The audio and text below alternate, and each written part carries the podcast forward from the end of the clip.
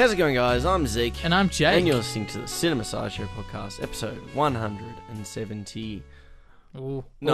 No, 8. eight. Well done. 178. To be fair, we've been sort of planning 178, 179, 180, sort of respectively. Yeah, Yeah, because you're going on a trip soon, Zeke. I am, yes. Right, yeah. Yeah. Oh, that's why I'm so confused. I thought we were doing the 1940s this week. We're doing the 1950s. I know. Don't get your films mixed up. Yeah. It could be a really confused conversation if we start talking about the wrong film. Well, speaking of the film of the week, Mm, Jake, do we have some trivia? we do. Yeah, I mean, I do. I do. I see you do. Too. You did Ah. before me, so. Oh, you want me to do my really first? I can go oh, first. You, you can go first, yeah. Oh, let's mix it up. I wasn't suggesting that, but but go ahead. So obviously, uh, this film, North by Northwest, Yes, I've heard Um, of it. Directed by Alfred Hitchcock. The screenwriter for it uh, was Ernest Lehman, who was a you know pretty accomplished writer at the time.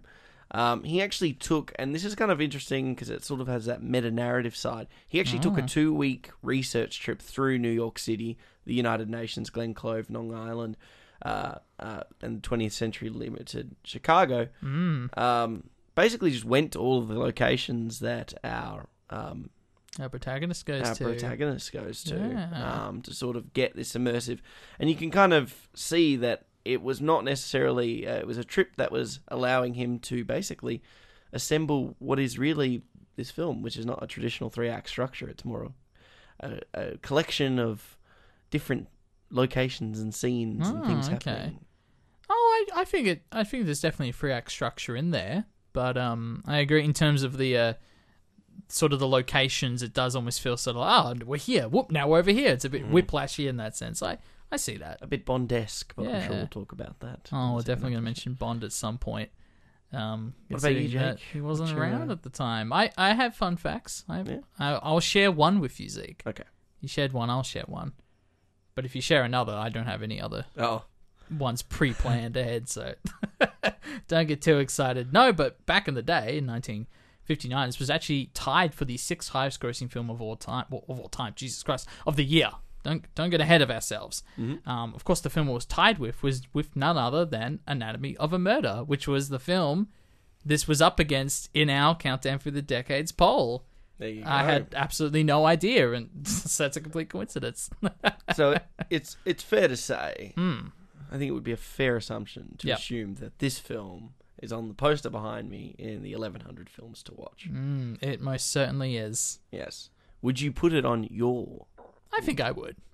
Absolutely. I mean, I I definitely there's other Hitchcock films I very much admire and respect and, and probably like more than North by Northwest, but I think North by Northwest does a lot right, and I think it really fits into a very specific category that off the top of my head I think someone like Kubrick has also made a film that fits this category, but we can elaborate a little later in the show. Would you put it on your list, Zeke? Yeah, absolutely. Yeah. It's, it's it's sort of a breath of fresh air to kind of do a really Mm. um, wildly entertaining film. I, I to be, I'll admit, um, my Hitchcock my Hitchcock catalog is not huge. I have Sure. only watched Psycho and and Rear Window. We did Rear Um, Window on the I Fifties, yeah, the last year. So there you go. A little bit of Other continuity there. Yeah, and um, yeah, I can say I've only really ever seen those two films to completion. I've seen part of the Birds. I wanted to watch The Birds in the last week, but it just ran out of time. So Um, maybe for the next show.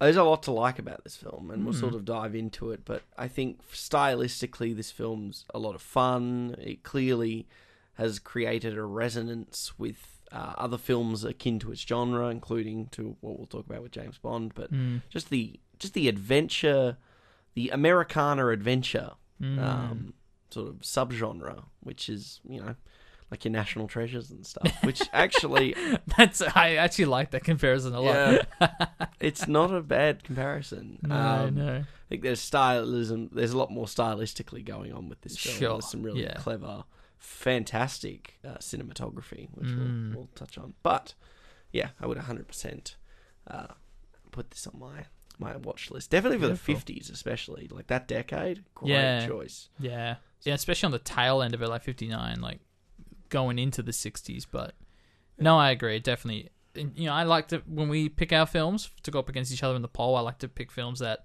very much represent the decade that they're from, and I think this one absolutely hits the nail on the head. I think this really shows this film, especially when we, you know, we'll dive into it a little bit more. But this show it shows the diversity of this director and what he can Mm. do, and at his peak, why he was so renowned and still is renowned. Yeah, yeah. Um, but yeah, we'll, we'll we'll touch on that in the second half of the show. Before we jump into that, Jake, Mm, have you yeah. caught anything in the last week? I caught quite a lot actually. Mm. I'll start. Well, there's two things. I could start with one. I could start with the other. I've caught up on a lot of TV. Yep.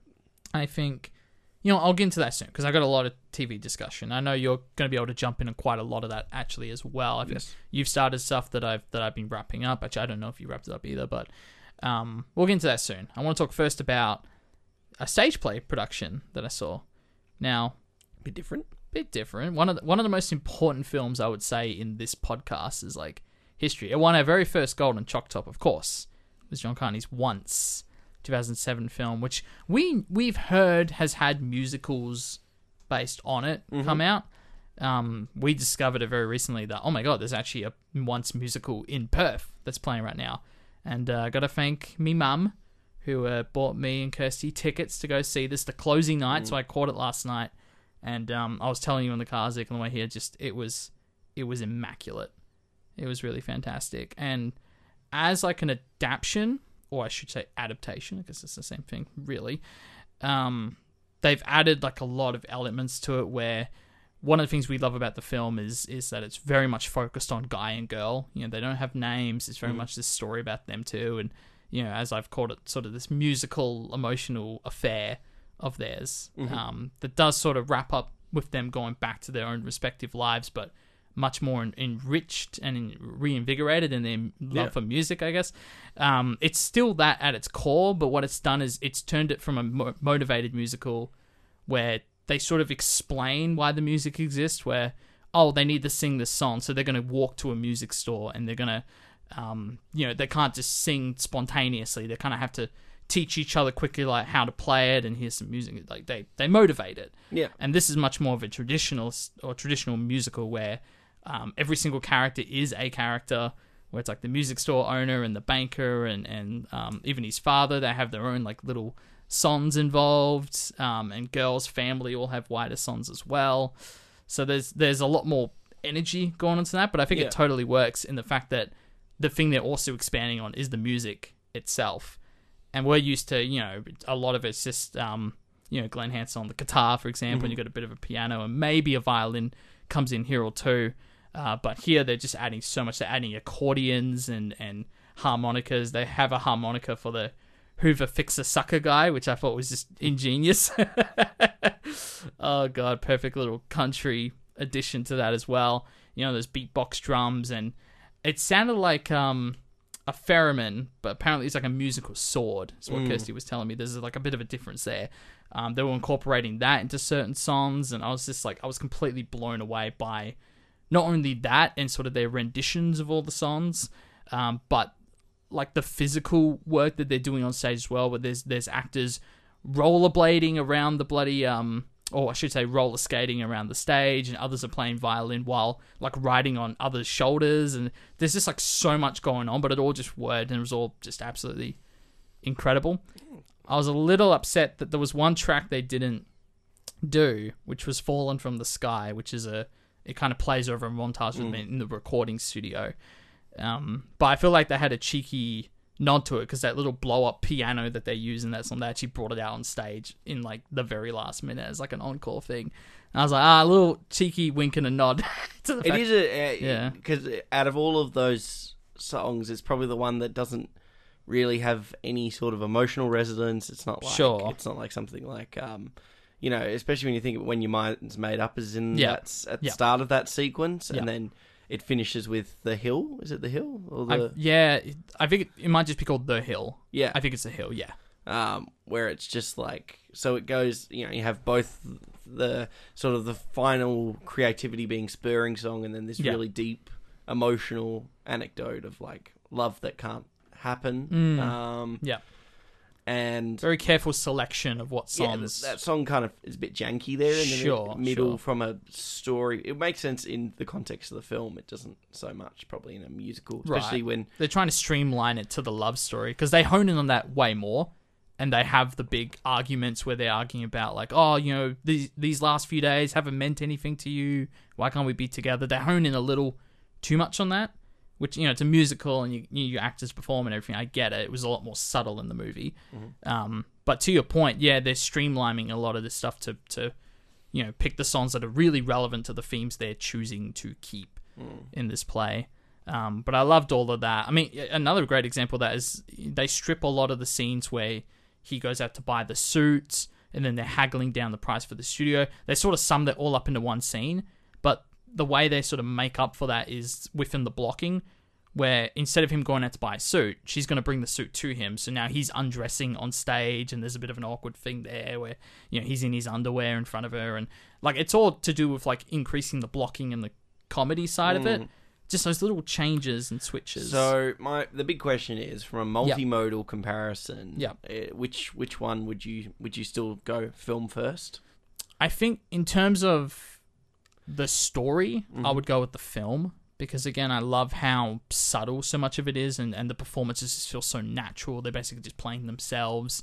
Um, while in terms of the music, I might actually have to go with the stage adaptation, wow. just because it's so much more layered. There's so many more instruments being involved. It's so just oh, it's just it's mind boggling. I was just so completely well. Both of us, you know, Kirsty's a musician, obviously, so she, she was getting more out of that than I was, but I was getting a lot out of knowing the differences. And like, I think I It's got that amazing because all three of those films from that Carney trilogy could Mm. be turned into musicals very easily. Absolutely, yeah. Um, I feel like Begin Again might be the hardest, but I- yeah, I, still think it's yeah, there. with a bit yeah. of the right sort of set design, though. I Yeah. think. I think from a, I think Sing Street would have been the easiest of the three, to be yeah, honest. yeah. I'm. Um, I would, if I had to guess, I would say there's definitely one that does exist. For Sing Street, Yeah, hundred percent. we could look it up now, but I also can't be stuff. No, that's fair. uh, well, that's an interesting thing to kick us off with. Um, in terms of uh, it's a little bit different. Yeah, Um, yeah, absolutely. On my end, it's you know it's been a couple films. I'll, I'll touch on um, another film. I don't have too much to add to it, but obviously it does star the front man that also is in our film of the week. Uh, I watched An Affair to Remember, which is a quite highly regarded '50s uh, love story, um, and stars Cary Grant also. And you sort of can see this 1957 film, and you can kind of see. Obviously, at this point, I think Grant was already pretty established by the time he got into North by Northwest. He's a big draw card Sure. um, for that film, uh, and to be honest, you can see his quick-witted charmness. It, it pretty much is evident, and it's basically about two very uh, a very successful um, businessman goes on a on a Mediterranean cruise and falls in love with a girl. And to be honest, there's some really cool, cute visual comedy gags which with, with in camera, which is quite hilarious and entertaining. Yeah.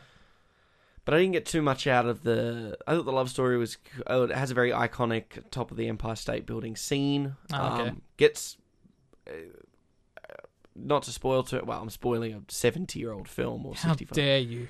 Um, there is a obviously the low point. One of the characters gets severely crippled. Okay, Um, it's like Muriel's wedding. they kind of just. I I think they handle it a little light-heartedly. It's a very light-hearted, kind of fun, romantic, and it's probably just a little too light-hearted. Like I'm not expecting them to, them to go like the million-dollar baby route right. of being this is now depressing for the next hour and a half. Like Yeah. but like one of the characters gets like that and it's sort of I don't know, it's kind of downplayed a little bit. And Okay. I, I liked Grant's performance in it. I don't know if I was the biggest fan of his co star, who I'm just gonna quickly get up. Uh, Well, it's funny because not to get into North by Northwest, but it's like you can make an argument that some of the stuff that happens in that film can be quite tragic on paper, but I think that film makes like a, an effort to be funny and to almost Mm. laugh those things off. But you're you're saying that this film it doesn't really do that, so it feels a bit more jarring. Yeah, yeah, Yeah. I think it just it's for me it was a film that was perfectly adequate. It finishes at Christmas time. It's a very has a lot of very tropic romantic drama sort Yeah. of things in it, and but it just wasn't. And the quick-witted dialogue, the back and forth between uh, Grant and uh, Deborah Kerr, who is Oh, his it's Deborah Kerr. Yep. was was good. There was good chemistry there, natural chemistry. I but I would say like you know comparison to North by Northwest, I actually liked the chemistry between um, Grant and uh, God The Hitchcock blonde. the in this particular thing it was Grant and oh Eva Eva Marie Saint. Um, ah, even Eva. Look at that.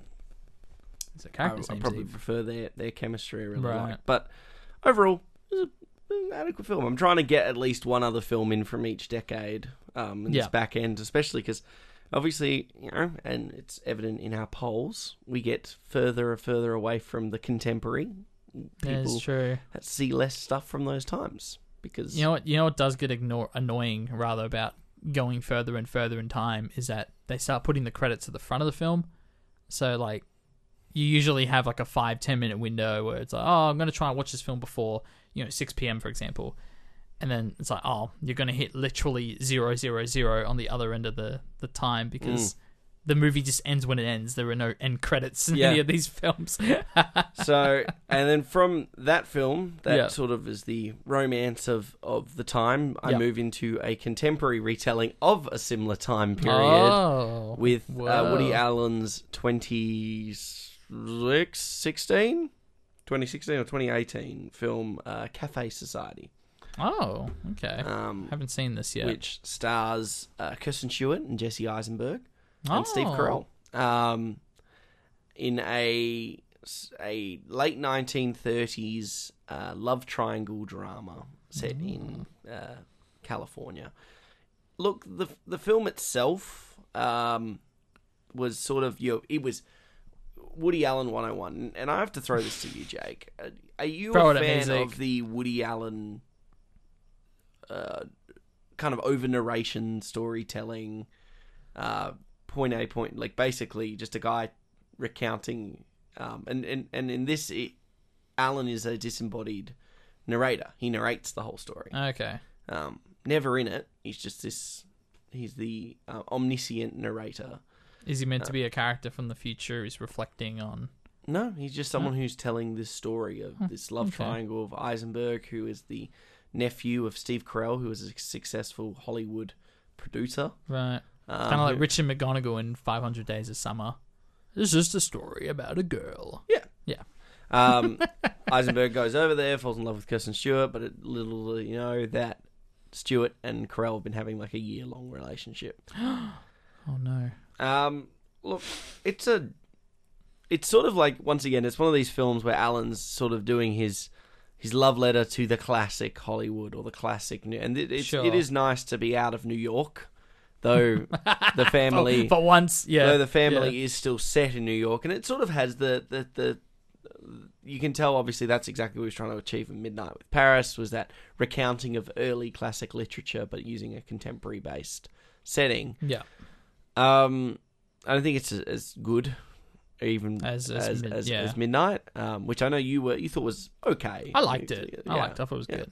Um, I can't even remember. We did it on the podcast. I'm Eisenberg's very much playing Woody Allen. Okay. Like, just obviously because now Allen's like, what's in his late 60s, early 70s. He obviously can't play a young up and coming, but he, Eisenberg is pretty much encapsulating that neurotic sort of over everything's terrible, but and you're you suck, but I love you sort of. what a of- vibe. Yeah. Yeah. I I actually like the the Allen way of doing. it. It's quite comedic and, and hilarious, but I know some people aren't a big fan of the way he sort of just block like even his blocking or it's very stage play and every Sure, character's yeah. over explaining everything and. But I don't know. I would throw it to you. What what, what are your thoughts on Allen? Oh, it's tough because I think that might be the only one, Midnight in Paris, the only film of his I've actually seen. But which, which, like you said, I liked. I, I definitely didn't dislike it. I don't. I didn't think it was amazing necessarily. Um, I mean, inherently, I don't mind the idea of it. Again, it's all about execution, so it's hard for me to comment on on that standpoint. But Admittedly, the film loses steam. I think it's it got a Right. good. I think the first half is quite strong. I think when the cat's out of the bag and certain events transpire, but the third act is quite weak. Right. Okay. Um, I will say, having not seen a lot of his films, the idea of, of a film feeling like a stage play where it's like over expository or um, unnecessary dialogue and like very simple blocking staging, like I don't mind that in theory. I think I, you know, if, if a director were to make a film like that and then make a film that was much more visual, then I would very much gravitate towards visual film. But I also don't mind it at the same time. yeah, I'm I'm I'm mixed because like the Sidney Lumet way of doing it is very entertaining. Right. Um, Yeah, well, like Twelve Angry Men, like, there's a lot of really interesting things they did with the camera in such a tiny space. So I've, yeah, yeah, they didn't do too much interesting with the camera, and I think that that was another thing that sort of detracted from me. It was very, it was a perfectly consumable film, but it wasn't anything that was prolific or even worth revisiting. yeah. I mean, I mean, the perfect example. This just came to my head because we did these two films pretty much back to back from memory when we did Ma Rainey's Black Bottom and One Night in Miami, where they're both sort of based on stage plays. Um, they're not wholly similar themes, but they sort of touch on similar themes if, if you've seen both films. Um, but I found one to be much more visual and have interesting editing and cross cutting than the other, in the sense that One Night in Miami felt more like just a stage play. That all right, well let's let's shoot the stage play, while um, Ma Rainey's Black Bottom had more sequences where it's like, all right, now we're going to cut to you know this work factory, or they're going to do weird like weird camera tricks when they're um, using the recording thing, and they they get the camera right up in there, and there's just more visual storytelling going on in Ma Rainey, and I preferred that over One Night in Miami, if that's a similar I think comparison. I lean towards Ma Rainey too. So Cool, for yeah. reason, um, there definitely was really good power dynamic shifts in that, and Mm. a way of translating that without saying it. Um, yeah, so that was food for thought. But I'll throw it back to you. Yeah, no. Well, the rest of what I've seen um, pretty much revolves in exclusively around TV. Now I'm, I'm up to date on Obi Wan, so I, I think it was only yesterday I actually caught the fourth episode. Didn't really have much more to say on that than just you can actually look at that. Have you seen it? The the new Obi Wan episode? That's not the one in the quarry, is it? It's no, it's pretty much just like a heist. No, I'm No. Oh, it okay. Good episode. It was all right. I mean, the the thing I took away from it was it almost felt like the scene in A New Hope where they're like breaking into Empire territory. And, Okay. But the key difference, and you can we can talk about this with North by Northwest because I think this is something really important about North by Northwest mm. is the telecommunications or lack thereof. In A New Hope, when everyone sort of splits up into their own little groups, they don't really have much communication between. There's a little bit, Yeah. You know, they find comms and stuff, but generally, they, you know, um, Han can't talk to Obi Wan during the mission, Yeah. for example. There's a lot of miscommunication going on there. While in this one, it's like, well, now we're in a more contemporary age. All the characters just have their own little mobile phone devices when they're breaking into doing this heist, so to speak.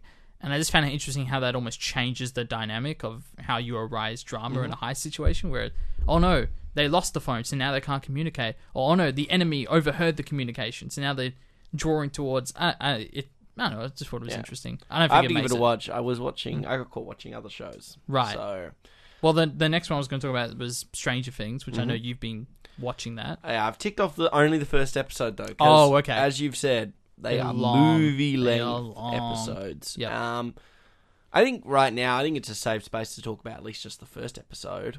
Um, Yeah, sure. Well, I, I feel like I, I kind of not spoiled it, but you know, I talked a bit about the Wes Craven inspirations and in, its horror and how they it's, introduce it really characters. is just Nightmare at Elm Street. isn't it? It's just, it- it's him too, isn't it? It's um the guy who plays him. Yeah, Robert Englund appears at some point in the season.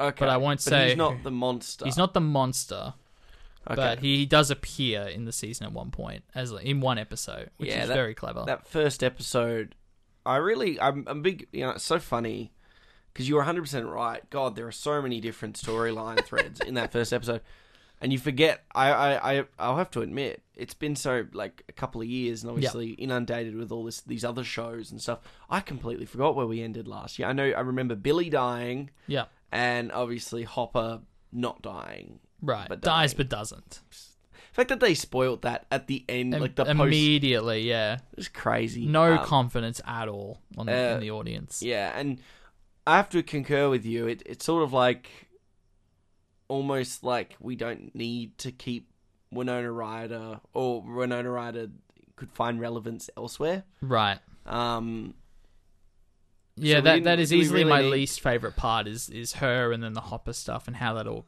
comes together. That's easily my least favorite part yeah. of the show. Um, I'm I'm liking. Uh, so I had to obviously check uh, the age, the canonical age, and they're meant to be 15 or Mm-hmm. Oh, yeah. 16, depending on. Uh, I think um, Max is meant to be a year older. Oh, okay. The rest of them. That's right, because they were eleven in the first season. Yeah, so canonically Yeah. they're meant to be 15. And to be honest, a lot of them in real life are only 17 to 20. They go up Right. to 20. I think Billy so, Bobby Brown turned eighteen pretty recently. so they're not as old, like they're not as disjointed from their ages as I first thought. Right. Obviously puberty 30. puberty is a very, a very well uh, and isn't one of the- one of the older I think um not Nan- what is it Nancy who were the three There's Nancy Will. Oh, there's Maya Hawke as well, and then you got the Steve Harrington character, yeah, it's Nancy what are the other two boys names the ones from the Will Hey. and Steve. Yeah, Steve's thirty. Oh, okay. Well, there you go. Um, they're they're way older than their their cast age, But the but the other thing is they don't look really any older at all than they did in the first season. and, and that's because yeah, because Yeah. obviously they were playing older characters in the first place, so it's worked out kind of good for them. But yeah, obviously, puberty is a a cruel mistress that can send you in any different direction. I know. Um, Lucas looked like he just shot up. he's twenty, and you're just like you are, you do not look fifteen. yeah, Okay, I like going back to the actual episode. I liked the first episode's storytelling, introducing a bunch of new characters. Um, yeah, yeah. there's a few and new ones in there. introducing them pretty fairly, um, and and pretty interestingly. Hmm. Um, obviously, like like you said, people die, and maybe they're being at least from a first episode point of view, you feel like a lot of them are being introduced so they can be killed off. uh, bringing Lucas's little sister into the the fold was a very good idea, I think. Oh yeah. Um, yeah. in that first episode. I will say she definitely she has less to do this season than than in the third season Okay. because I think her response was a bit mixed in the third season. Yeah, I forgot how she is quite involved in the third season. Yeah, she's like helping them break into the Russian underground thing.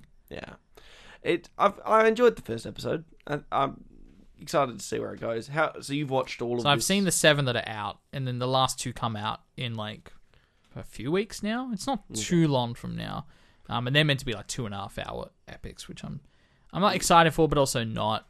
I mean, I don't. Uh, it's good. I'm enjoying And it. this isn't the last season. This is no, not the there there is one more season after, which I don't know. Odd, yeah, I'd, I don't such know. an odd um, release schedule. Well, the, they've actually come out and said that you know whatever happens at the end of this fourth season is sort of e- each season feels like a reset where you you know you watch episode one and they kind of have to reestablish where everyone is. All right, well these people have moved to this school and this is like normal life before the creepy stuff starts seeping Yeah. back in. I think they're going to skip that whole phase in season five. It's just going to go straight into the action.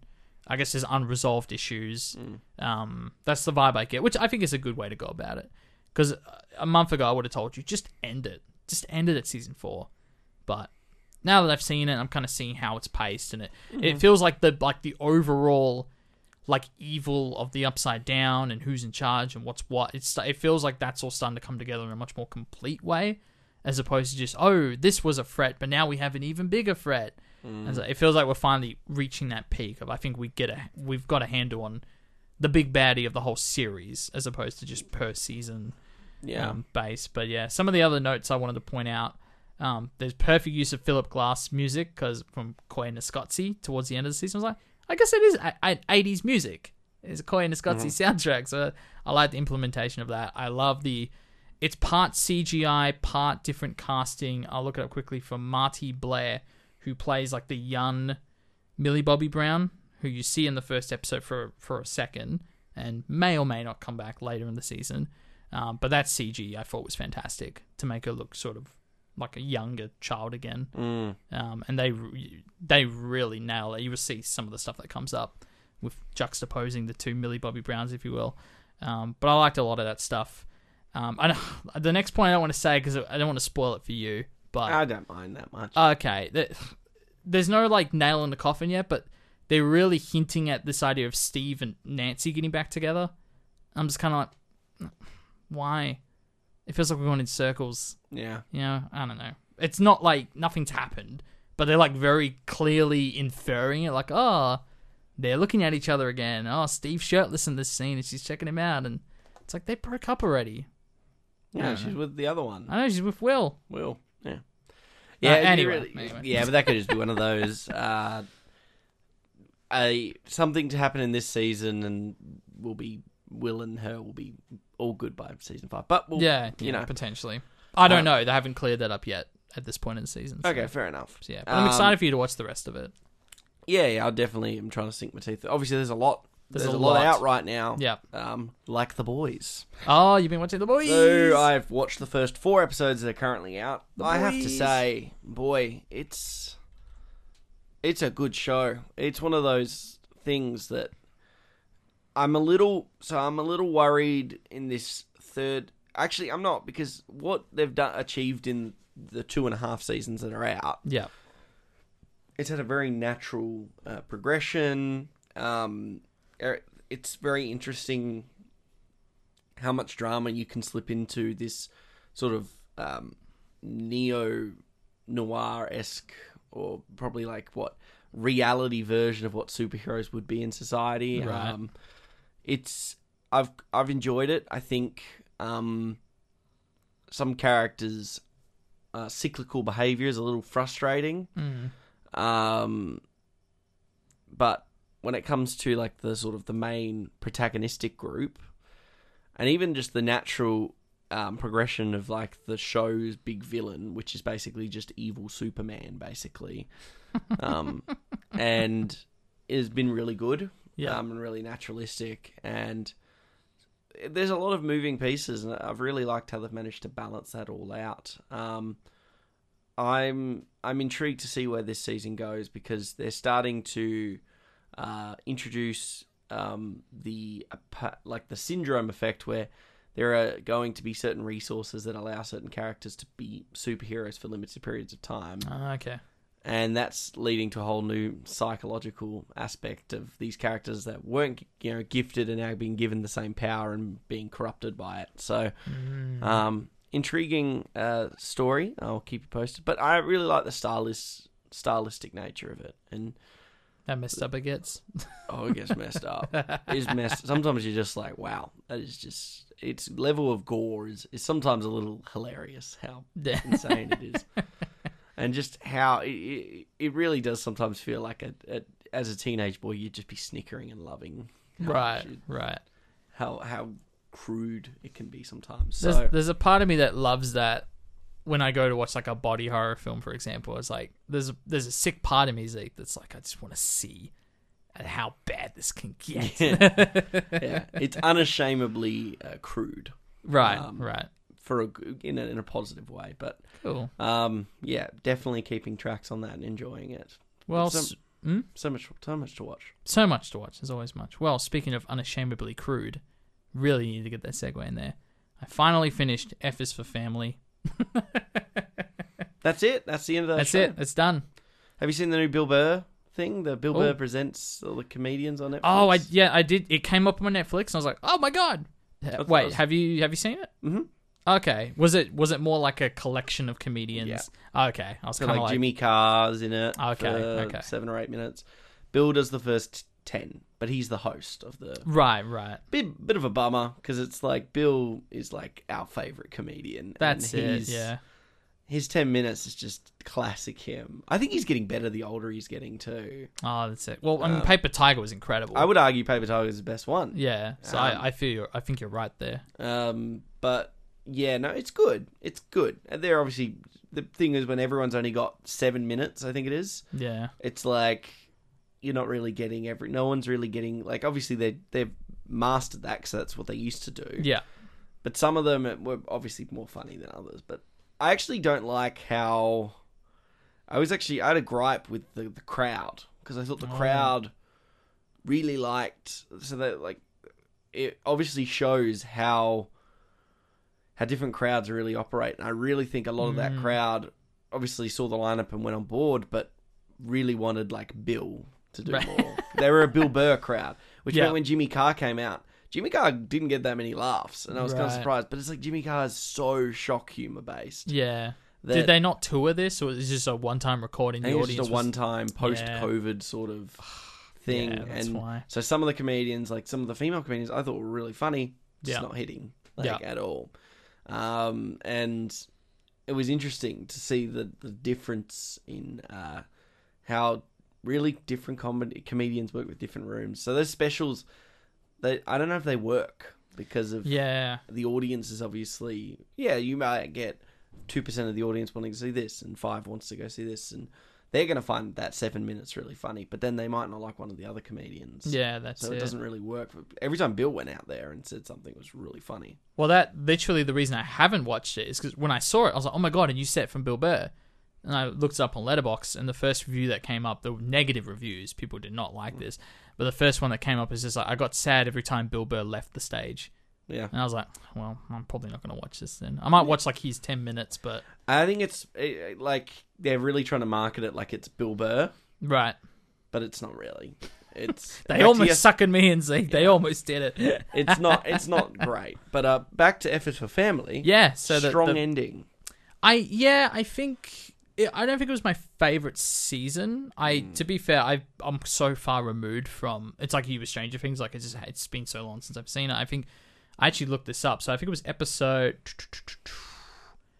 Oh god, it was the I think episode eighty. I can't find it in my document, but it was the um the director's corner for Paul Thomas Anderson that um I first watched. Well, I first talk about it, and then I watched all four seasons back to back to back to back. So it's been what nearly two years now since i think season it. four is the best season It's a good season. I I'm, I think season. I actually right really like three and 4 Mm. Um, not the biggest fan of two, which I know you really like two. I liked two. I well, specifically what I remember about liking with two was that it does sort of all the different arcs start to funnel together when you realize it's it's a family coming together to to make a living. Where like you know Bill's doing what he can to pitch in financially, and and you know his wife is pitching in t- financially. Like they're all doing. I I like the unity in what that led to, but with this last season, I think first off I. F- Oh, it's not the shortest, but it's shorter than most seasons. It's only eight episodes. Um, a lot of the arcs and the storylines were kind of there. Like I thought, you know, Bill sort of being like a sort of a junior police officer, and then Bob starting his own chicken restaurant. I was like, a lot of that was like, I'm not getting the finality that I was looking for. It really comes in very late. It's a very abrupt ending. It's oh, dude, the ending. It's like literally the last four minutes. Is it? It really encapsulates the idea of like, you know, generational trauma, I guess, and like fatherhood and. And it's very similar to BoJack in those themes. I think BoJack's got more broad themes, but F's Family is very much about, you know, tying the knot on the insecurities about you know and your father and, um, you know, changing things. Like you, the buck stops at you, and you as a new Yeah. father have to you have to start beginning that change for your kids and it's like it gets there but you're right it's incredibly abrupt like the last five minutes of the whole series and it's like it, i just felt like i wasted so much time with the oh bob's doing a chicken thing and now the Do you like when when Billy um, Hmm. at the last line is like, "Oh, you should be a comedian." oh that was good yeah It's not on the nose there's no there's no money there yeah whatever he says Yeah. no I, I like that i mean there were a few arcs like maureen who I liked the because she was trying to like bring her grandfather back from the dead, and it's like, well, that ties into the fact that there's a new baby in the family, so life, death, birth, rebirth. That I I like those elements there, and that eventually ties into the big family moment where they're bowling, having a good time, and like I think episode six. So there's a lot of stuff I like in it. Um, I think comedic one. I mean, it's the same humor. A lot of it is gross out humor. You know, there's a part when they're in the bus and they're all sort of like, "Oh, there's the bum that washes his ass with the the fire hose or the um Yeah, the the hydrant. the hydrant." Thank you. Um, and the, you know, there's the old hooker. We know her, and like just a lot of those like gross out imagery feels a little less Bill Burr-esque, but then you have like the authoritative figures that have those very hypocritical lines. I wrote one down um, where he's like, "Oh, like we enjoy beating up the kids, you know, from this small town, but when you damage a historical plaque that was engraved by prisoners, that's where we draw the line." Like those lines, that that's very Bill Burr-esque. Of like, how are these like religious enforcers? You know, what what's hip hip A lot of star power in the show, though. I think that's what Hmm. I, and I really liked the Bill Burr, Laura Dern. Um, I, yeah, I always forget it's her. It's, she's so Yeah. good. Yeah. Yeah, Sue's a really Sue, underrated that's her name. character. Yeah. Yeah, No, I, I think she, and she's got a great arc as well, where she um sort of becomes like a mother figure to a bunch of new parents. yeah. And she does it at Vic's house, and um, that ties into like her gay brother and how they come together with the family. There's a lot of good stuff in there. I just thought they sort of had a lot of arcs that I felt were unnecessary. Kind of felt season two esque.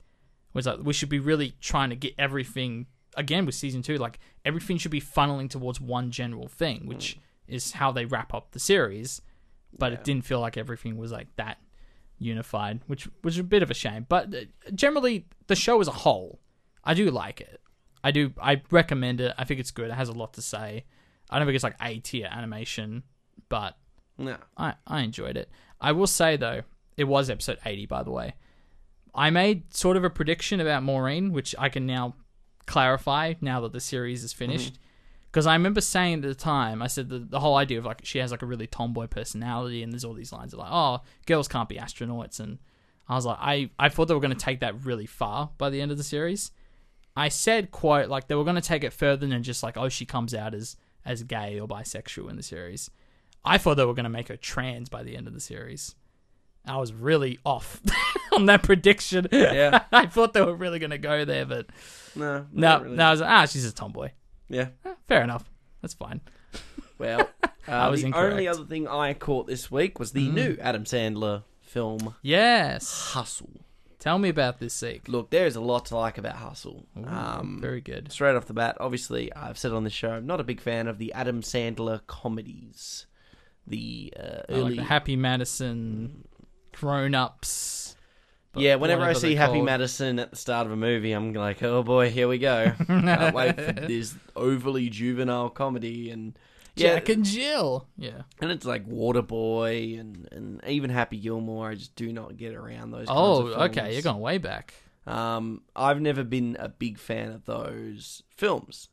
And then the Safdies came along, created Uncut Gems, where they kind of used Sandler's crudeness and effectively applied it to this high stakes tension drama based around uh, that one big win, Right. That, that one big break, and you couldn't ask anyone else to play that role. And we, and I think I found I was like, oh, they've found sort of the perfect way of if if he's given a really kind of a strict point to point plot, his comedy can carry weight and be intentional and entertaining.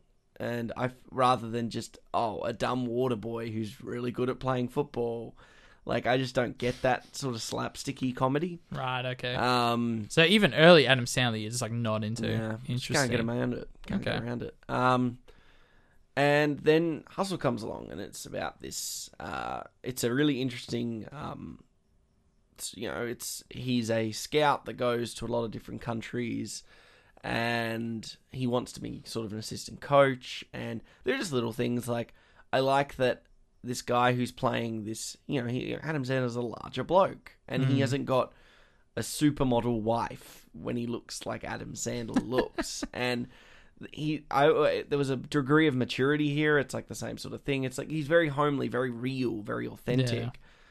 Um, Is this meant to be a comedy? No? I mean, I, I think Okay. it's a I think it's meant it's a sports drama, Right. but it's okay. got like that comedy undertone and element to it. Like he's he constantly makes fat jokes about himself and stuff right. like that. So funny people esque. yes, Shut up, Towers. Yeah. Okay. Okay. There's definitely there, there is that. It's honestly, it's a really good film. Um, it stars, like I said, it's got Adam Sandler. It's got a plethora of real life NBA players in it, oh yeah. Playing either themselves or characters relative to the plot, which means all of the basketball was authentic. They, they Yeah. they've chosen to hire, like they've chosen to go with authentic sports athletes and make them camera ready Right. um, which is great because it makes it obviously the sports stuff becomes Yeah. incredibly authentic. Yeah. There's some really nifty uh, POV sort of fisheye Oh. POV stuff during the game That's cool. Games, which I really like. Obviously, the the plot basically leads to Adam Sandler is offered this assistant coach position by the founder of the Philadelphia 76ers. Yep. Um, and then the, the the day of getting this job, the founder dies. Founder's son inherits it. The son's son's a piece of work. basically, Oh, okay. played by Ben Foster. Uh, Ah. which gotta love a bit of Ben Foster. Um, and yeah, look, honestly, there's some really cool things with the camera. Like I said, uh, the crazy amount of actual authentic basketball legends or active players that are in it is makes the the athletic side really cool and authentic. Great Yeah. camera tricks, and a simple a simple story really um, of uh, this uh, finding this golden Spanish player who's got like a comes from you know, rags to riches basically and but there's that, that perfect balance of, of sport meets comedy meets drama meets weight and it has a really compelling ending um, Hmm. and I, I actually think it's nice to see a film like this. This is the sort of films you, you see come to Netflix or come to a streaming service, and you're like, yeah, like I'm probably enjoying this movie a lot more because I'm watching it at um, at my home Oh, okay. rather than watching Right. it in a cinema. But it's yeah, it's a really actually a really strong film, all things considered. Hmm, Gave me high nice. flying bird um, Huh? vibes. High Oh, okay. Right, right. um, with the whole sport agent side. That one's definitely more agent heavy. Okay. one's a bit more sport based, but yeah, uh, it was a, good film. Nice. A glowing review from Zeke Morgan-Hind. recommend. No, you got anything else you'd like? No, to that was that was it. I I have uh, disclosure. I've seen one other film. I'm going to save it, um, which we'll talk. I think we'll probably talk about at the very end of this show in terms of how we're going to record the next couple. But yeah, that's quite okay. no worries. Well, it is time for us to move into our film of the week. But Jake, what are we watching? This week in the show, Zeke, we're watching North by Northwest. What's that supposed to be? Cars waiting outside. You will walk between us saying nothing. What are you talking about? Let's go. And what the devil is all this about? Why was I brought here? Games? Must we? My secretary is a great admirer of your methods, Mr. Kaplan. I told you, I'm not Kaplan, whoever he is. Do you intend to cooperate with us? I'd like a simple yes or no. A simple no. A pleasant journey, sir. Uh, you see, they try to kill me. Well, I mean, after all, Your Honor, would I make up such a story? That is precisely what we're intending to find out, Mr. Thornhill. Well, she seemed to think I'm Kaplan. I wonder if I look like Kaplan. Do you know this man? You saw the newspapers. My fingerprints were on the knife. I'm a car thief, a drunk driver, and I murdered a man for revenge. I wouldn't have a chance. Tell me, why are you so good to me? Shall I climb up and tell you why? I don't like the games you play, Professor. War is hell, Mr. Thornhill. Even when it's a cold one. Is it 1 to 15, upper level?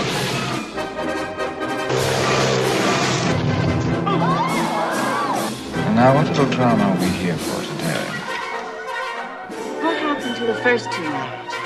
Well, my wives divorced me. Why? Well, I think they said I led too dull a life. Mr. Kaplan, we've had just about enough of you. Up here, we're on top of the monument.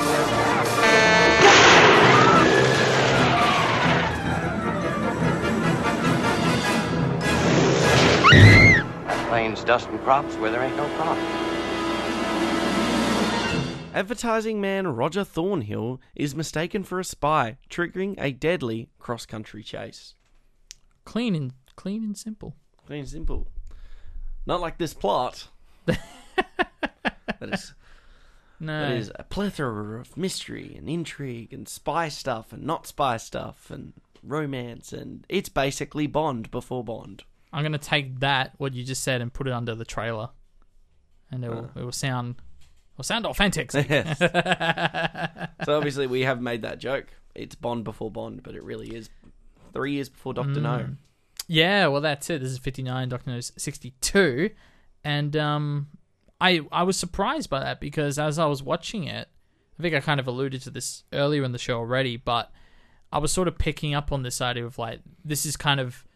I didn't really get the sense it was poking fun at itself. I think that becomes a bit more clear later on when it's like, oh, there's a double spy. No, she's a triple spy. And it, it gets a little wacko like that.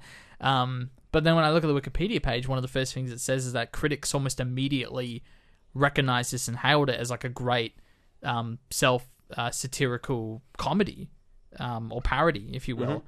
Which I was like, I, I don't know if I'll call it a parody. It's more in the same round as I alleged to Kubrick earlier with Doctor Strangelove, where it's like that's sort of a parody, but it's also a really good film. Mm-hmm. Um, probably more of a comedy than this is because it's like, I think this is like a generally great suspense spy thriller.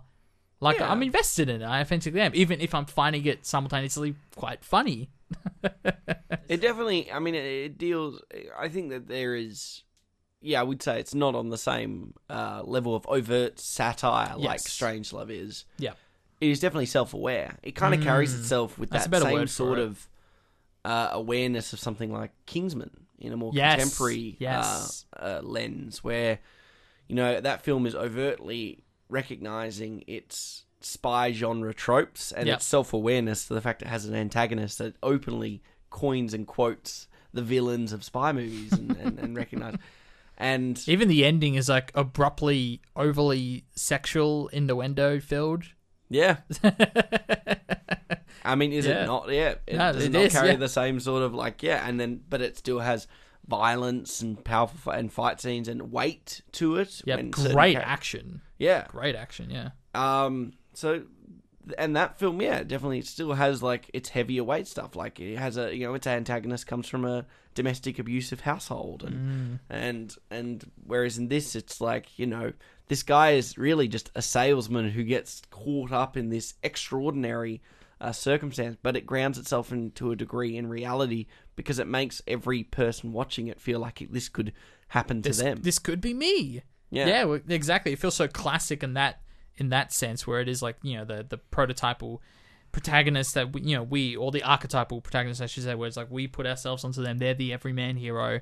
Maybe a little bit more witty that we, we would like to be as witty as this person. Mm-hmm. Um, a lot of little clever things like at the auction, for example, where he gets himself out of jams in quite clever ways. Such a smooth talker. Yeah, that it, kind of, it's very catch me if you can in that Yeah, sense. yeah. Like you know, Leo's character is living this extraordinary life, Right. And, but we still and- relate to it in in a sense. yeah, like it's it it it's that whole thing about just every person can go and do that, and I mean this comes back to the Hitch, you know, why Hitchcock is regarded like in this era with with Kubrick and you know like Akira says, um, sorry, uh, Kurosawa, um, uh, as why he was such a iconic uh, director of the time because you know he was able to have such a range of films. I mean, this this goes against every other one of his films, which are often one or two location based films. Yeah, yeah, that's a good point. Even like Rear Window is just so fixed.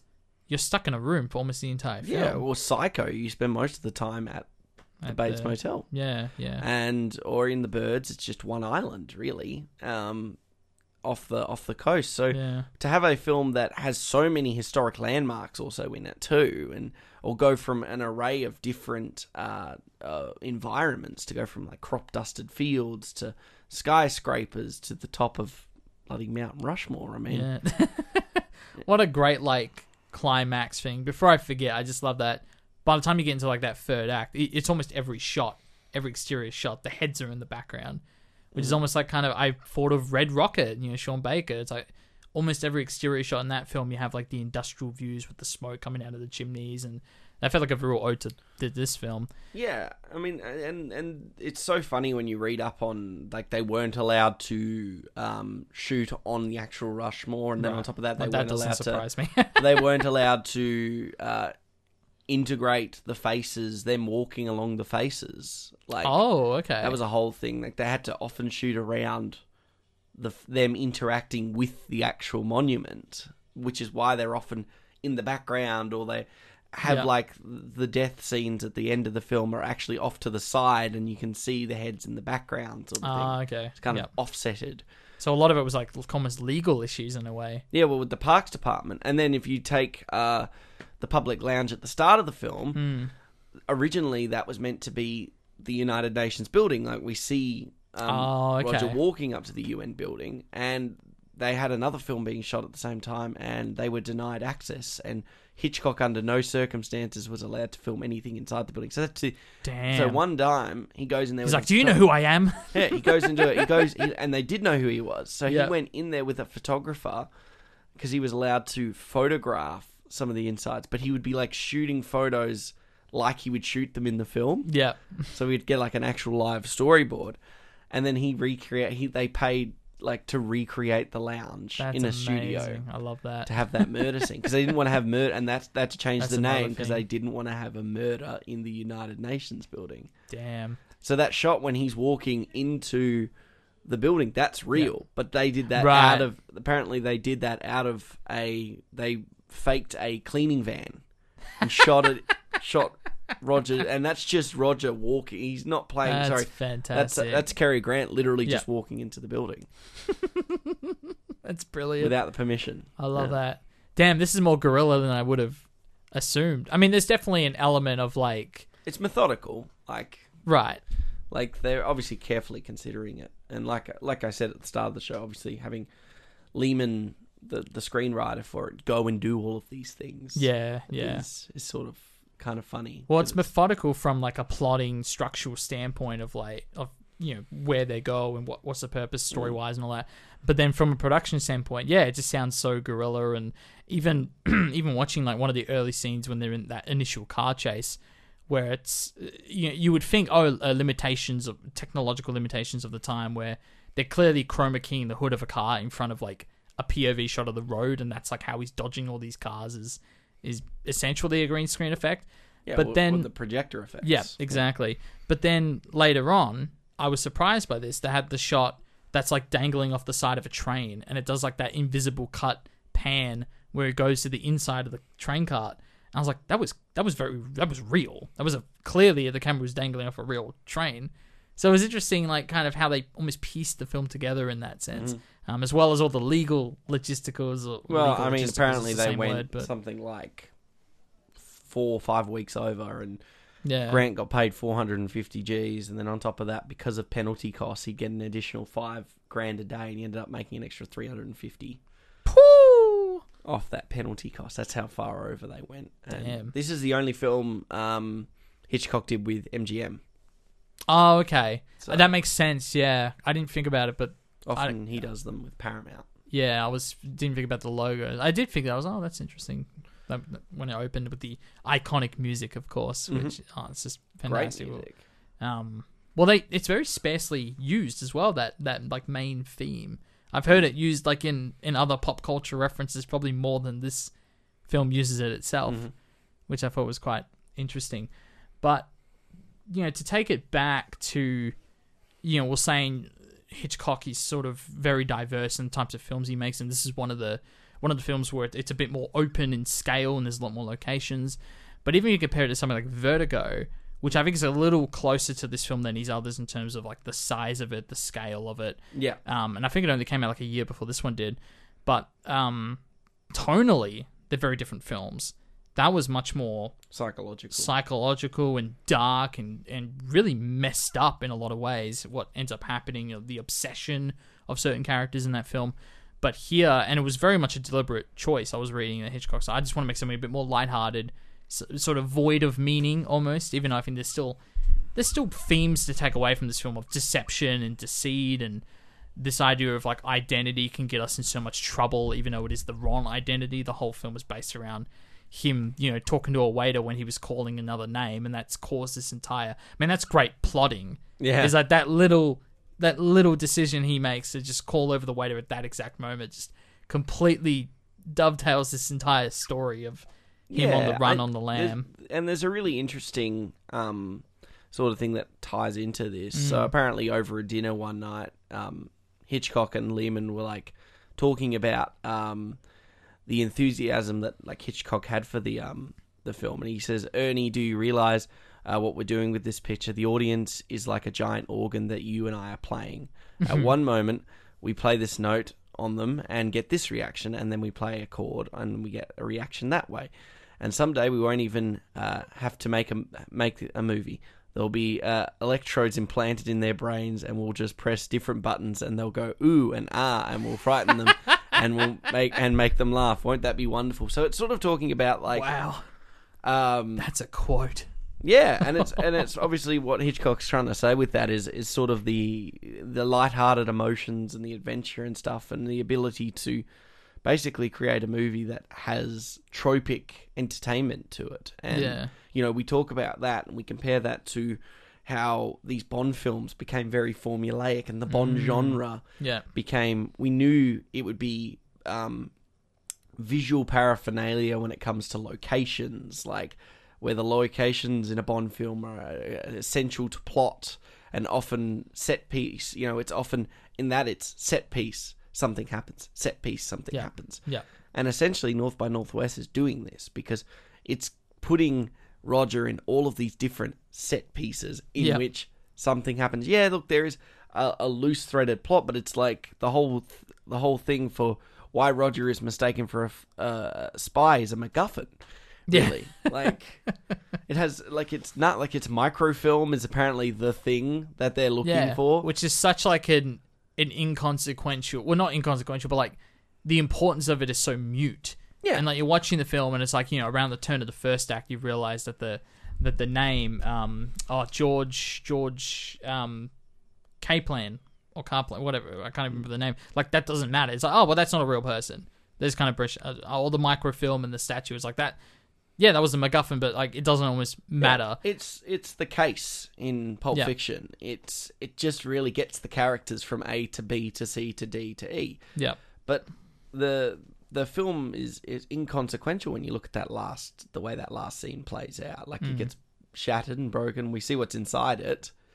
Yeah. Um, But even before that, that final, it's all about it's the art of survival, as he says in that in that Mm. exchange. Um, that's essentially what the film is. Well, we we start the film with with his you know everyday life, and with with Roger, it's only five minutes before he's thrown into the abyss. So it's like we're following the story from his perspective. Yeah. and it doesn't really matter what the MacGuffin is from his perspective, because you're, you're right. It's about survival. He's getting chased down by, would you call them gangsters? I don't even know what you would call them. Yeah. yeah, they're gangsters, and then you got the police as well, and there's internal conflict with the family where his mum doesn't trust him, and um, so we're looking at it from his perspective, and, and the the big thrills are when you know we meet our Hitchcock uh, Hitchcock blonde, Jesus Christ, Eve, who is you know she's a double agent, no, she's a triple agent. And it's like we only care about the relevancy of that to to Roger, Mhm. and how does that make Roger feel? You know, it, it doesn't matter like the big spy element of what what's the microfilm or what's this or that. Yeah. it's all frankly irrelevant. So I, I do like that approach because it makes it a bit more personable. Again, you're putting yourself in that crazy wild scenario. Yeah, I mean, and I, I really do think that that's sort of what the action adventure genre is, and it's like, Mm. is this that much removed from something like Indiana Jones? Like, I mean, it's just a guy. I mean, the guy's just wearing a classier suit, really. um, and obviously, Indiana Jones has the uh, historical adventure aspect to it. The um, same thing with the National Treasure films, but inherently, it's someone who gets put in extraordinary cir- uh, circumstances, which um, uh, a seemingly ordinary man gets put in extraordinary circumstances. Yeah. Essentially, that's what James Bond is, but he's an operative. So this takes it that step further. It puts a normal person Who has nothing to do with this world. Yeah. charismatically navigating himself through it. And I think that's why this film's so entertaining, but kind of loose in its plot. Like, he doesn't Mhm. really. Does he learn anything? Does our character change, really? No, because he doesn't become a spy after this. We just know he ends up being okay. Um, Yeah. I'm trying to think because sort of the not it's not a rule. It isn't. There are no rules in No. films. Zeke. There are no rules. But the general thing is that if your character doesn't change, he's trying to change the world around him. Which I guess in this scenario, and uh, it's just an objective for him to achieve. Can he convince the world around him to believe him? Because part of the frustration is he's an upstanding civilian. You know, he's not like he doesn't have a drug or Mhm. alcohol problem. He doesn't have a history of violence or, or crime or anything like that. So when nobody believes him, it's frustrating because it's like, but look at him. He's like he's clearly sound of mind and he's he's an upstanding citizen. Like that's Mhm. where the frustration comes from. So I guess the fact that he kind of achieves that in the end, he convinces the world that he's innocent, even though the film kind of goes on such a a tangent terms of the action adventure almost doesn't matter anymore. I guess, but you're right. I don't really think it matters that he doesn't change. Yeah. I don't think he changes. It's not a conventional film in terms of like yeah, I don't I you say you can see a three act structure. and I guess there is a call to action. But uh, for me, it just feels like yeah, it's just a guy really navigating the the art of the art of survival. It's Mm. it's he's just getting put in extraordinary circumstances, like the crop duster scene where he's out in the middle of nowhere and Yeah. he thinks That is a he thinks- fantastic scene. he thinks he's safe because he's in complete and utter isolation. Mm. But even the mundane looking crop duster in the distance is out to get him. Well, that idea Which of- leads to a pile up with an oil truck and a dramatic explosion as he awkwardly I- runs away from it. I gotta say, and I, I don't want to get into it too much because it may or may not be part of my highlight scene, but for a film that obviously it's a classic, it's Mm-hmm. been around for many, many decades. I've actually went into this fairly blind. I didn't really know much about the plot or what was going on. I knew virtually as much as the log line we read last week Mm-hmm. But everyone, you can't escape the iconography, that shot of him running away from the propeller plane. That's probably one of the most iconic shots in all of Yeah. cinema. So that's like the one piece of iconography I knew going into the film. But even just the way that scene plays with tension, and I, as an audience, I know it's like, okay, well, it's going to be the plane. That's what he should be looking out for. He says he's looking out for these cars, but I just thought that was like masterfully Yeah. teased. And you're right, and it's like it ends in such a spectacular. I just burst out laughing because I did not anticipate it ending in that in that way. There's some Uh. fantastic cinematography in this. It's unbelievable. Oh God, some of yeah. the some of the shots. So that top down one when he's running away from the UN. Yes! where it has Oh that my weird God. sort of miniature human distortion thing going on. He's running to the taxis, a little little ant in just this world. yeah. unbelievable. That was incredible. The establishing shot of him in the cornfield was incredible. Um, even if for a lot of it, you're right. It's just sort of very simple camera work with sort of panning and moving around the room during Mhm. these dialogue scenes. But you're right. You get these incredible wide vistas that shows just how small he is in this big world he sort of stumbled upon into. Um, I really loved that. And like I said, some of the shots, like when it pans into the train car, I thought was just really inventive. Mhm. I think Hitchcock has a thing for that. I really think if Hitchcock has a thing for establishing like scenarios, which I know is like that sounds like such a simple thing. It's like really any decent film should be able to do that, especially with dialogue. But I mean, I feel like this film deviates from his traditional catalog. Like it's Mm. more fun, like we were saying, and you know, I, I think it's more about like an ordinary man being put in extraordinary circumstances. You know, if you compare it to films that are just as iconic, like Psycho or Mm. even Rear Window, they're about characters being grounded in a place and the um sort of the mystery unfolding itself over time. Yeah, Um, yeah. And I think that this film obviously does something so different by putting yeah, it still has a fish out of water situation, but it it sort of isn't so much about the mystery, it's more Mm. about the caper and the adventure side. yeah, yeah, Um, rather than like you said, it's like there are the the film is littered with MacGuffins or things that are like, ah, it's not really that important. right, Like, right. But now this thing's presenting itself, this obstacle, this challenge. Uh, Yeah, how he use you know like at the auction how he creates a diversion where he gets taken out by police so he can avoid being killed by yeah. well, at, that at that point, it's like well between the police and let's call them these gangster types, like which is the safest of two evils, you know, to go Yeah. through. And you're, you're right, like the wit, the wittedness of what he's doing to, to, and I and I love that the film actually that's like one of the few times where the film doesn't go out of its way to immediately explain what's happening. When I think of like Hitchcock expository dialogue, well, not even expository, but just like cementing the situations when he's first kidnapped and he's in that library and he first meets like all these people and he's in the scenario. Like that exchange which is again an example like civilized crime civilized exchange. They're not just going to kill him straight away actually going to you know are you you know willing to Grant's cooperate dryness and quick-wittedness really just is so good in that sense. I- yeah. He's oh, like, oh, I'm gonna catch up on my reading. this is a this is a kidnapping isn't it yeah, but just even that, and it's like they go through all the scenarios where he's trying to convince, you know, well, what if I show you my ID? You know, there's my actual name. Like the conversations they have, it very much supplants like, mm. okay, well, they're never going to believe him. It's off the table. You know, the fact that the, that it happens in the first ten minutes of the film, it just jumps right into the action.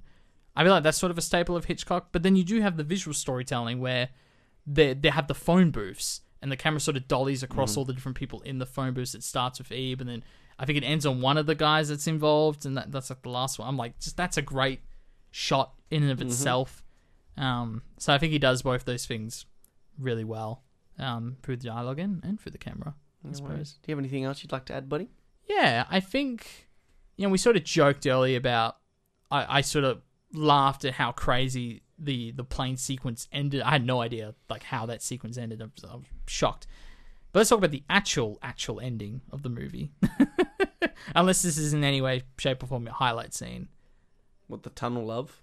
Well, well, uh, let's talk about the climax in general, because like I said, it all does lead to the mountain. That's that's Right. what I was talking about with the train. uh, was indeed the climax. I walked right into that one. Okay. Well, well, specifically, the Rushmore like final wrestle. Or... well, that, but then the fact that it's sort of the way that ends, because you're right, there's this like whole crazy narrative plot that's been weaved through uh, these characters are trying to get out of this crazy scenario, and it does, you know, come. I'm going to keep using the word climax as the perfect example for the ending to this film, but the way it sort of abruptly just cleans up. Because my first thought was when you know he's stepping on his on his fingers and they're both gonna fall off the edge both our heroes he's just like shot and it's like oh i guess the county police are here and at first i'm like oh that's a weird way to end it but then they double down on the abrupt ending where it just like hard cuts to like you said i think you said it it's off a the match show cut. It's a pick up and then transition. yeah, it? yeah. That's- Was a match cut to him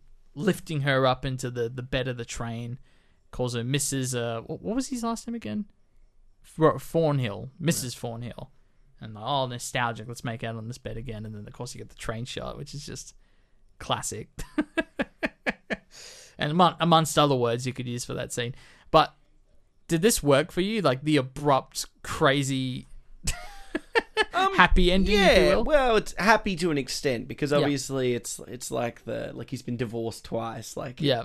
we're all, we're we're we're left to this point where, and it comes back to you got to love how how astronomically ordinary like Roger Thornhill is as a person. Like he's been Right. divorced twice. He's just and he's just a guy going through. He's a through newsman. This extraordinary adventure. I mean. How else do you end that? Does he like it's he's not an explorer. He's just someone who's tried to navigate the ex- extraordinary circumstances and, and ended up being uh, resolved with him catching this this train and, and trying out a third marriage. I, I feel like that's the only way you can really end it. Um, Well, I- actually I thought was- it was quite a smooth, tight tying up of the bow.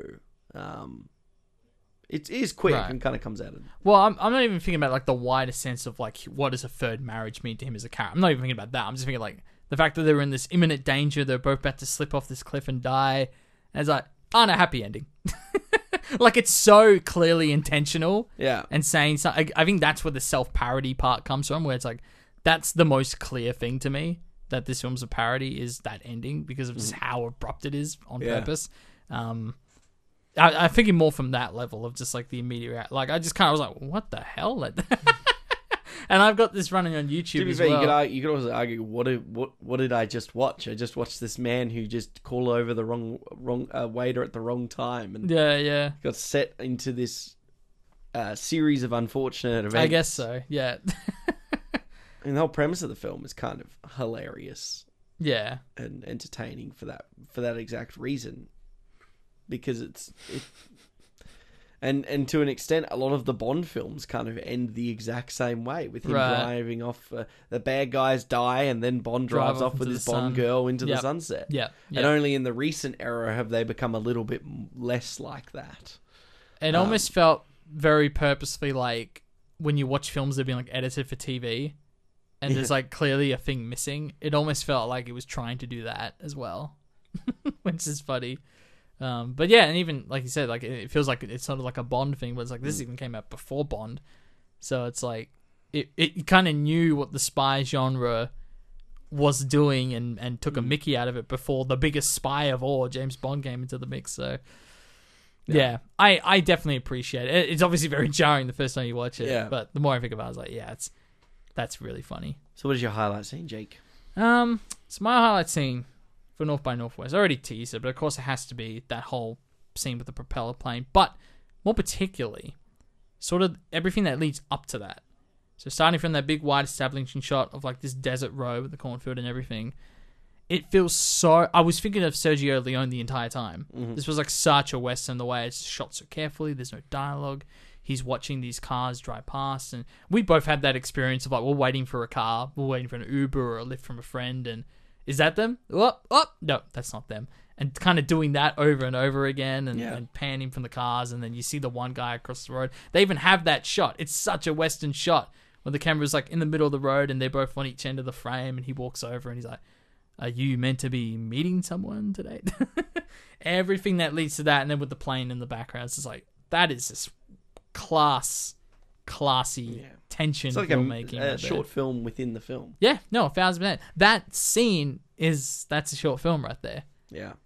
Oh, it's my highlight scene too. So Ah, there you go. we haven't had that one in a while where we've ended No, the well, same one. it's it's so it's so obvious, but at the same time, it's just it's so well done. Yeah. It's such a it's such a perfect thing. I'll give a shout out to the scene again, sort of what leads up to the scene where they're all in the library, sort of talking for the first time before they, I guess, get him drunk and everything.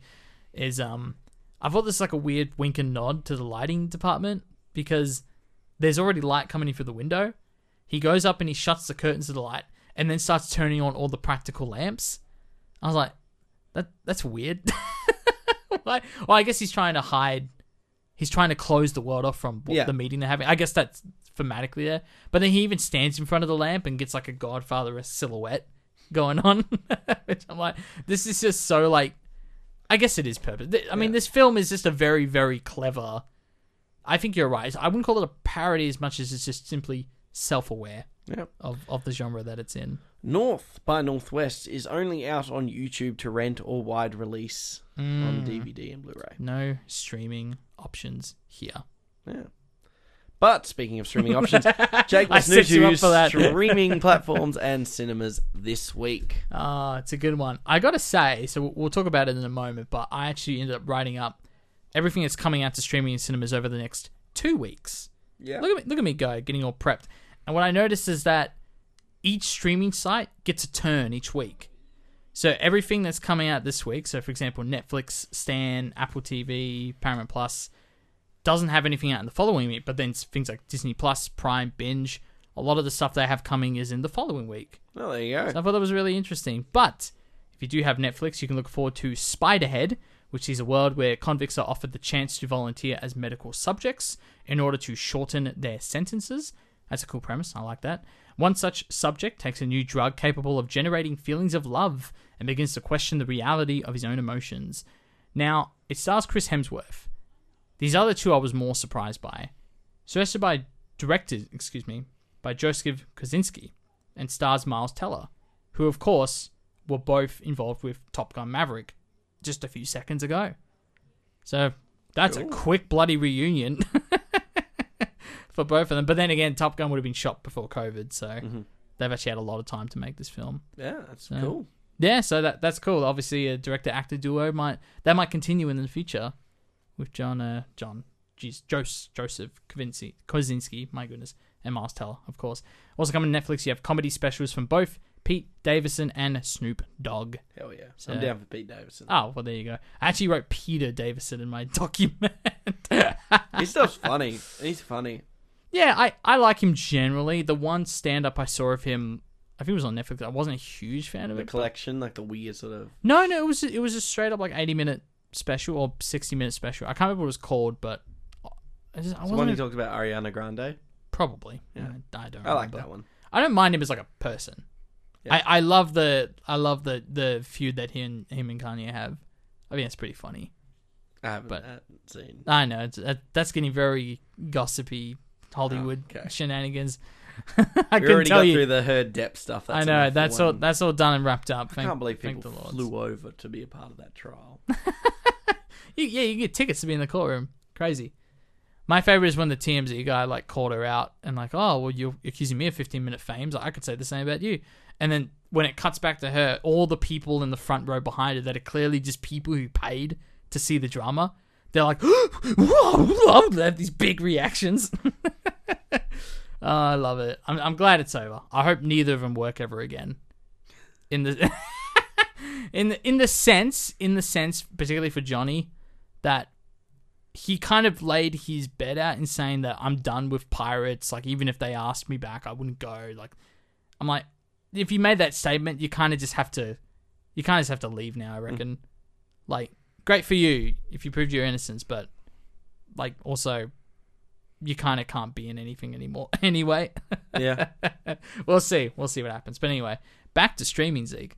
Coming to Stan this week, you have The Mighty Boosh, A Journey Through Time and Space, which is a TV movie doco about the comedy trip. You also got Hunger, Five Feet Apart, Get Hard, The Gentleman, Child's Play, couldn't tell you which one, one of them, and a personal favourite of ours, which, oh my god, look at that. Once. Once comes to Stan this week. There you go. Oh, that's perfect tie. I didn't even know I was going to see the show when I wrote this down. That's brilliant. I love that.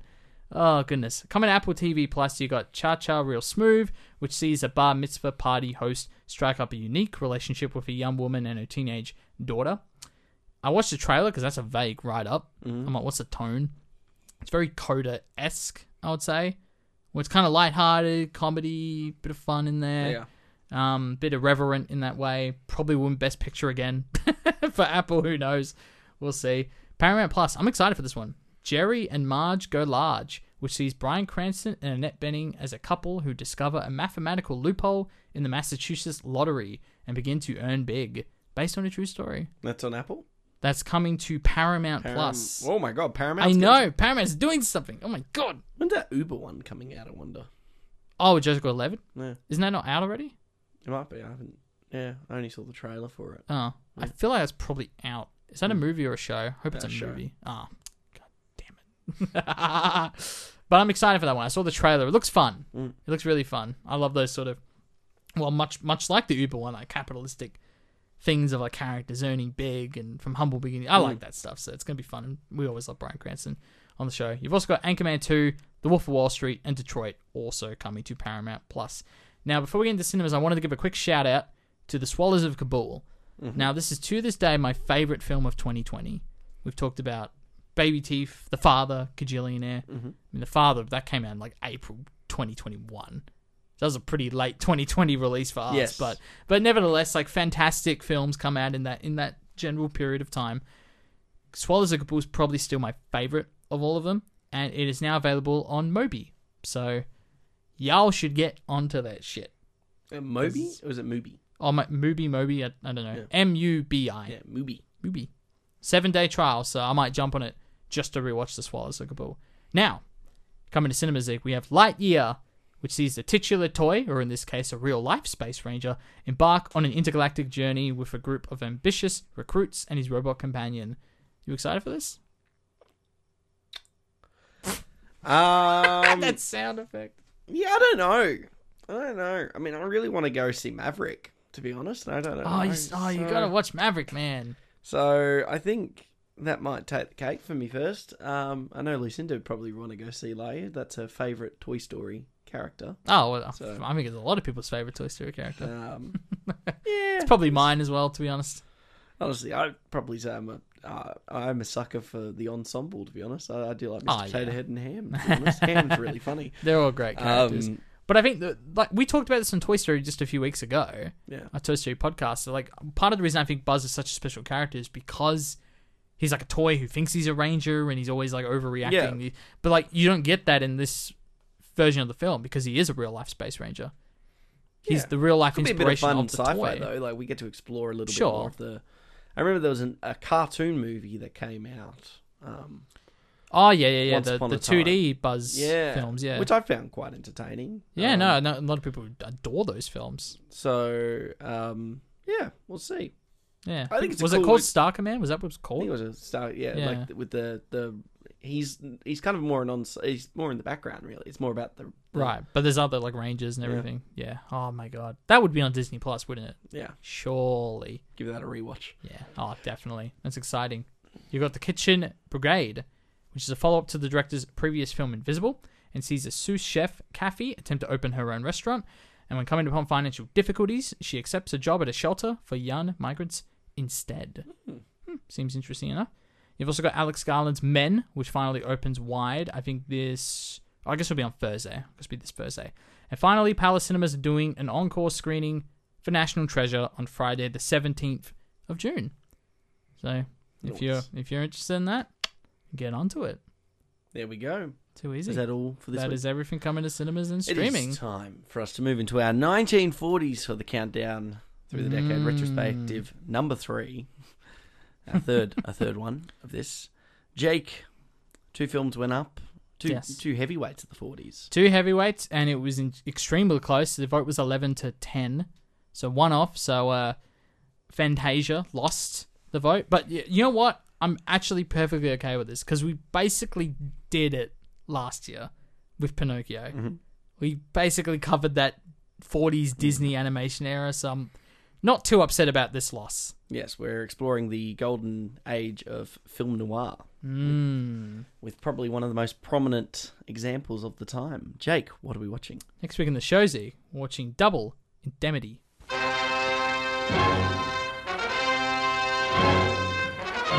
I killed Dietrichson. Me, Walter Neff, insurance agent, 35 years old, unmarried, no visible scars. Until a while ago, that is. Yeah, I killed him. I killed him for money and for a woman. It all began last May. I was thinking about that dame upstairs and the way she had looked at me. And I wanted to see her again, close, without that silly staircase between us. How could I have known that murder can sometimes smell like honeysuckle? I can't stand it anymore. What if they do hang me? They're not going to hang you, baby. It's better than going on this way. They're not going to hang you. Because you're going to do it and I'm going to help you. Yes, from the moment they met, it was murder. But always behind them, with his devilish hunches and his brilliant brain, was Keyes. The murder's never perfect. Always comes apart sooner or later. And where two people are concerned, it's usually sooner.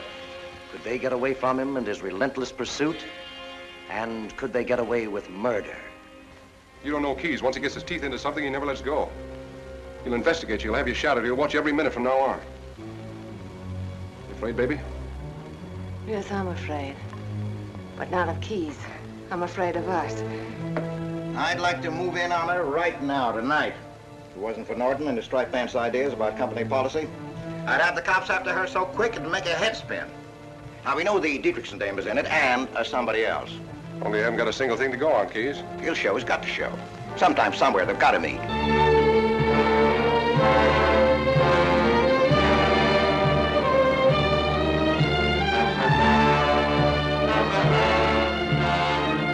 A Los Angeles insurance representative lets an alluring housewife seduce him into a scheme of insurance fraud and murder that arises the suspicion of his colleague, an insurance investigator. Yo, the fact that they have the word insurance three times in this write up, that's very intentional. That's a very intentional wink and nod logline. But why would you know that, Jake? Well, I haven't seen this film, so I would not know that. I feel like you've been onto it, mate. You're Uh, you're already onto this film. Yeah, I've, I've already seen this film. Oh, good. Well, I haven't yet, so Um, it's a rarity that um, I've watched the film. Like if it's a like a film I have never watched before, before Right. Before uh, next week on the show, but you know that's that's to do with scheduling reasons. Um, yeah. Well, we kind of teased that because you're flying out later this week. We're going to record this next episode very early. Yeah. So it's part of the reason I'm I'm leaving a couple of things out to talk about next week. Just as a little more, little more meat to the bone, Zeke. Yeah, I'm very excited um, to to watch this film or Mm. to talk about this film because insurance does play a big part in this. Cool, Um, yeah. From a and yeah, it's obviously it. It's good that we're going to be discussing a little bit more of the 1940s noir. Obviously, in our Mm. previous countdowns, we had Citizen Kane and Pinocchio, and and Pinocchio, the true, the true noir Well, I- storytelling. I, yeah. wouldn't even argue Citizen, Kane is not even noir either. I guess so. It's more drama. Um, It, it looks and- a little more, but then you got the third man. That is like right there. I cannot Yes. believe we still haven't done the third man. Yeah, yet. see, that's that is to me that's like pinnacle noir sort of Yeah. stuff. Whereas Kane was more the importance about that was that was the emergence of Orson Welles as a film creator and, Mm. and sort of the stylistic drama that he sort of more like just the start of that journey. And obviously, something like A Touch of Evil is way more noir based, but that's Sure. a fifties film, so it's one of those things that it's really cool to be doing double indemnity. Oh God, I'm going to Ah, butcher. yeah. Yeah, it's one of- it's but, one or the other. uh, i- quin- quintessential uh, noir film. So we'll talk Mm. about that next week on the show. Thank you for joining us for the Cinema Sideshow podcast. I was Zeke. I was Jake. We'll catch you next week with Double.